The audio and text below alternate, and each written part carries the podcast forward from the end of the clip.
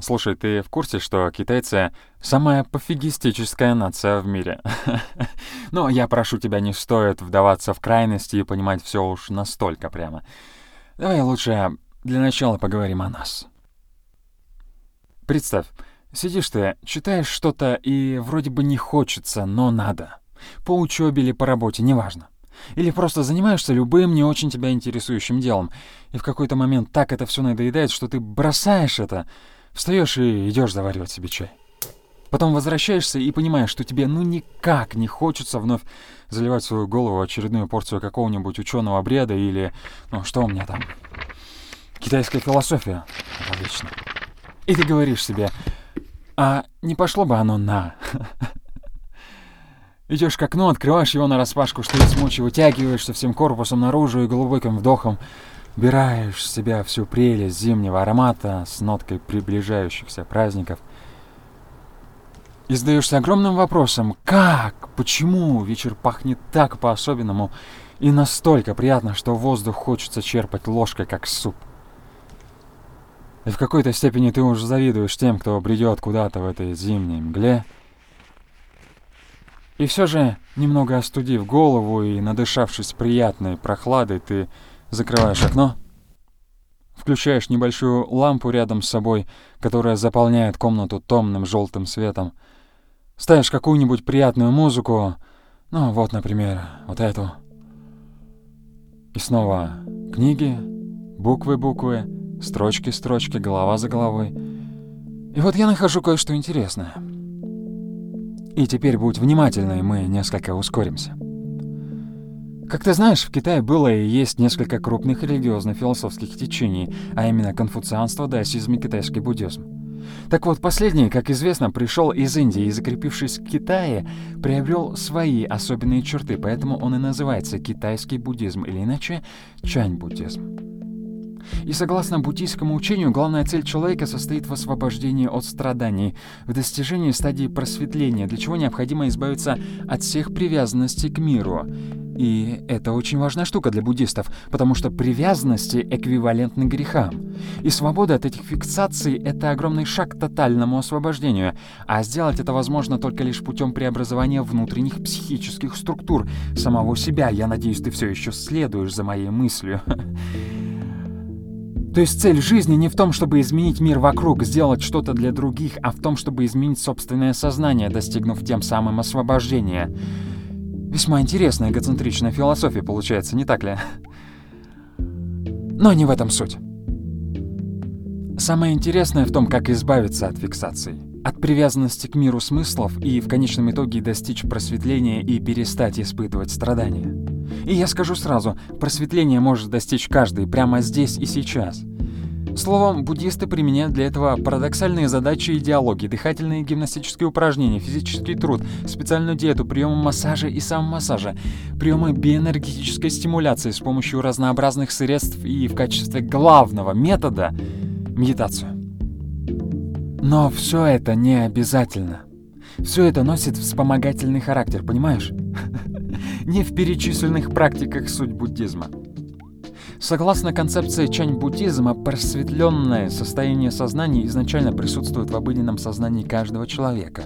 Поэтому его следует искать не в религиозных символах и категориях, не в ритуальных формах и предметах культа, а в истинной природе человека, которая и есть природа Будды.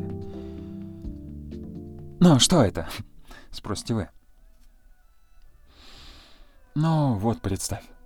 Пройдены десятки миль по горной тропе, и, наконец, мы нашли тот самый буддийский монастырь. Мы входим внутрь и видим монаха. В полном облачении он сидит и медитирует, созерцая просторы собственного сознания. Он не стремится навязать своей психике какие-то установки в форме бесконечного повторения аффирмаций или еще чего. Нет. Он просто сидит и созерцает сознание, позволяя ему самому находить наиболее оптимальный режим функционирования.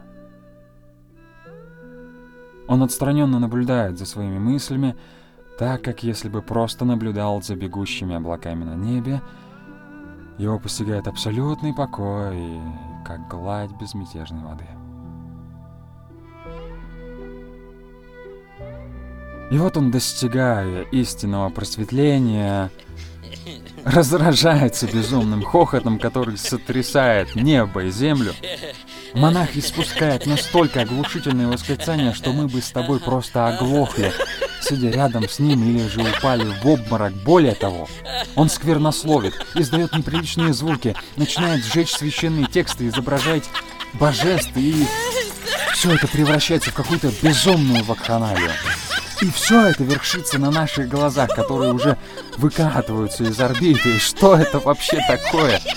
В буддийском-то монастыре. И что он делает и для чего?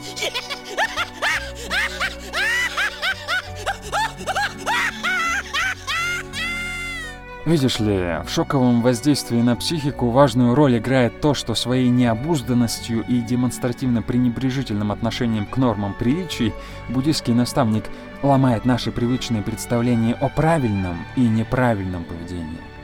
И тем самым старается разрушить весь устоявшийся образ мышления. Ибо в природе нет ничего правильного или неправильного – Хорошего или плохого, добра или зла, морального или аморального. Истинная природа не знает таких категорий. И не нужно ей пытаться навязать это чуждое и постороннее. Не нужно пытаться исправить в ней что-то, ограничить ее чем-то.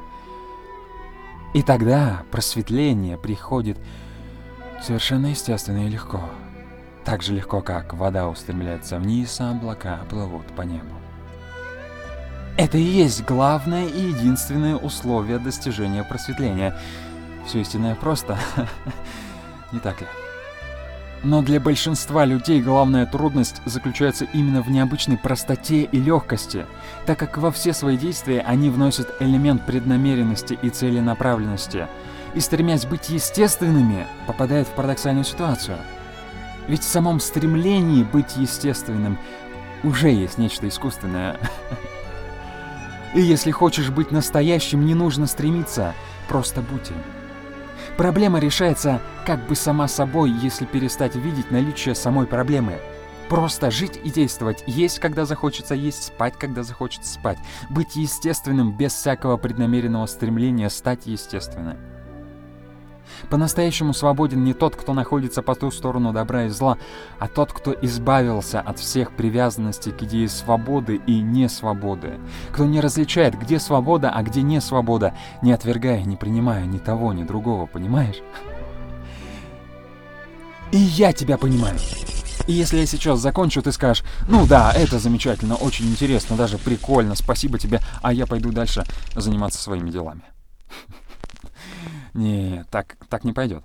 Давай вернемся в наш повседневный мир, и я тебе покажу, насколько мы глубоко застряли в этой трясине. Как мы уже поняли, проблема заключается в том, что мы фиксируемся на смыслах, то есть значимых для нас вещах, на нормах, стереотипах, общественных установках. Мы должны себе, родителям, семье, друзьям, обществу, государству, и проблема даже не в том, что они от нас ждут, а в том, что мы ждем от себя по отношению к ним – и когда наши ожидания не оправдываются, мы испытываем боль. Буддист бы сказал «страдаем».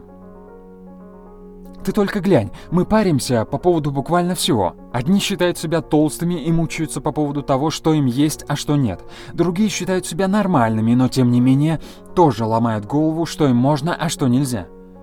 Мы переживаем, любят нас или нет, а полюбят ли нас с нашими недостатками, а вдруг они кому-то не нравятся, а если нас все-таки полюбят, то кто, а если знаем кто, то как сильно.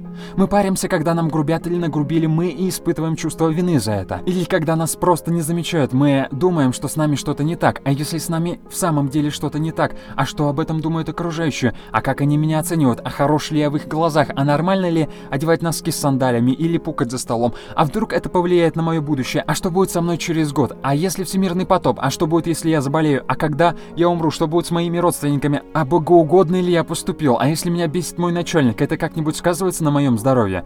А как мне вылечиться? Как, как мне заработать деньги и обеспечить семью? А в чем смысл жизни? А если у меня цели и планы? Достаточно ли подробно они прописаны? А это нормально вообще быть таким человеком, какой я есть? А не псих ли я? А не послать бы все это? На, ну слушай, в самом деле, послать на мир значение условности власти, системы единообразия и порядка, и, наконец, сделать то, чего по-настоящему хочется.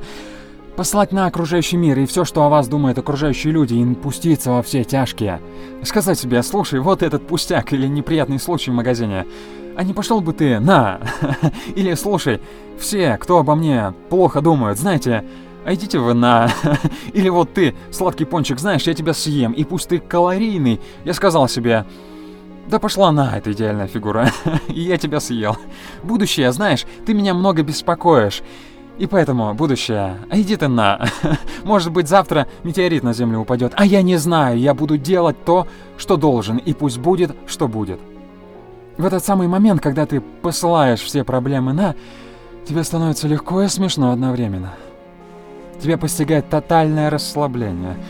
И вот ты сидишь, медитируешь, послав на все внешние раздражители, послав на стремление стать тем, кем ты не являешься и не хочешь быть, отвязанный от всех смыслов, и только тогда ты обретаешь по-настоящему полный внутренний покой и просветление.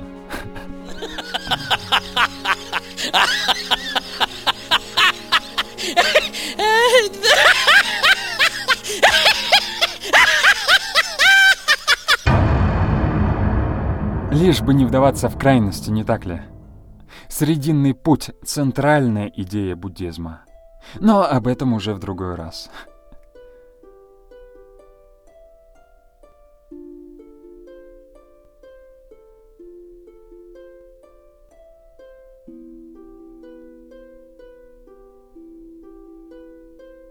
Слушай, что-то я сегодня какую-то хрень несу, не правда ли?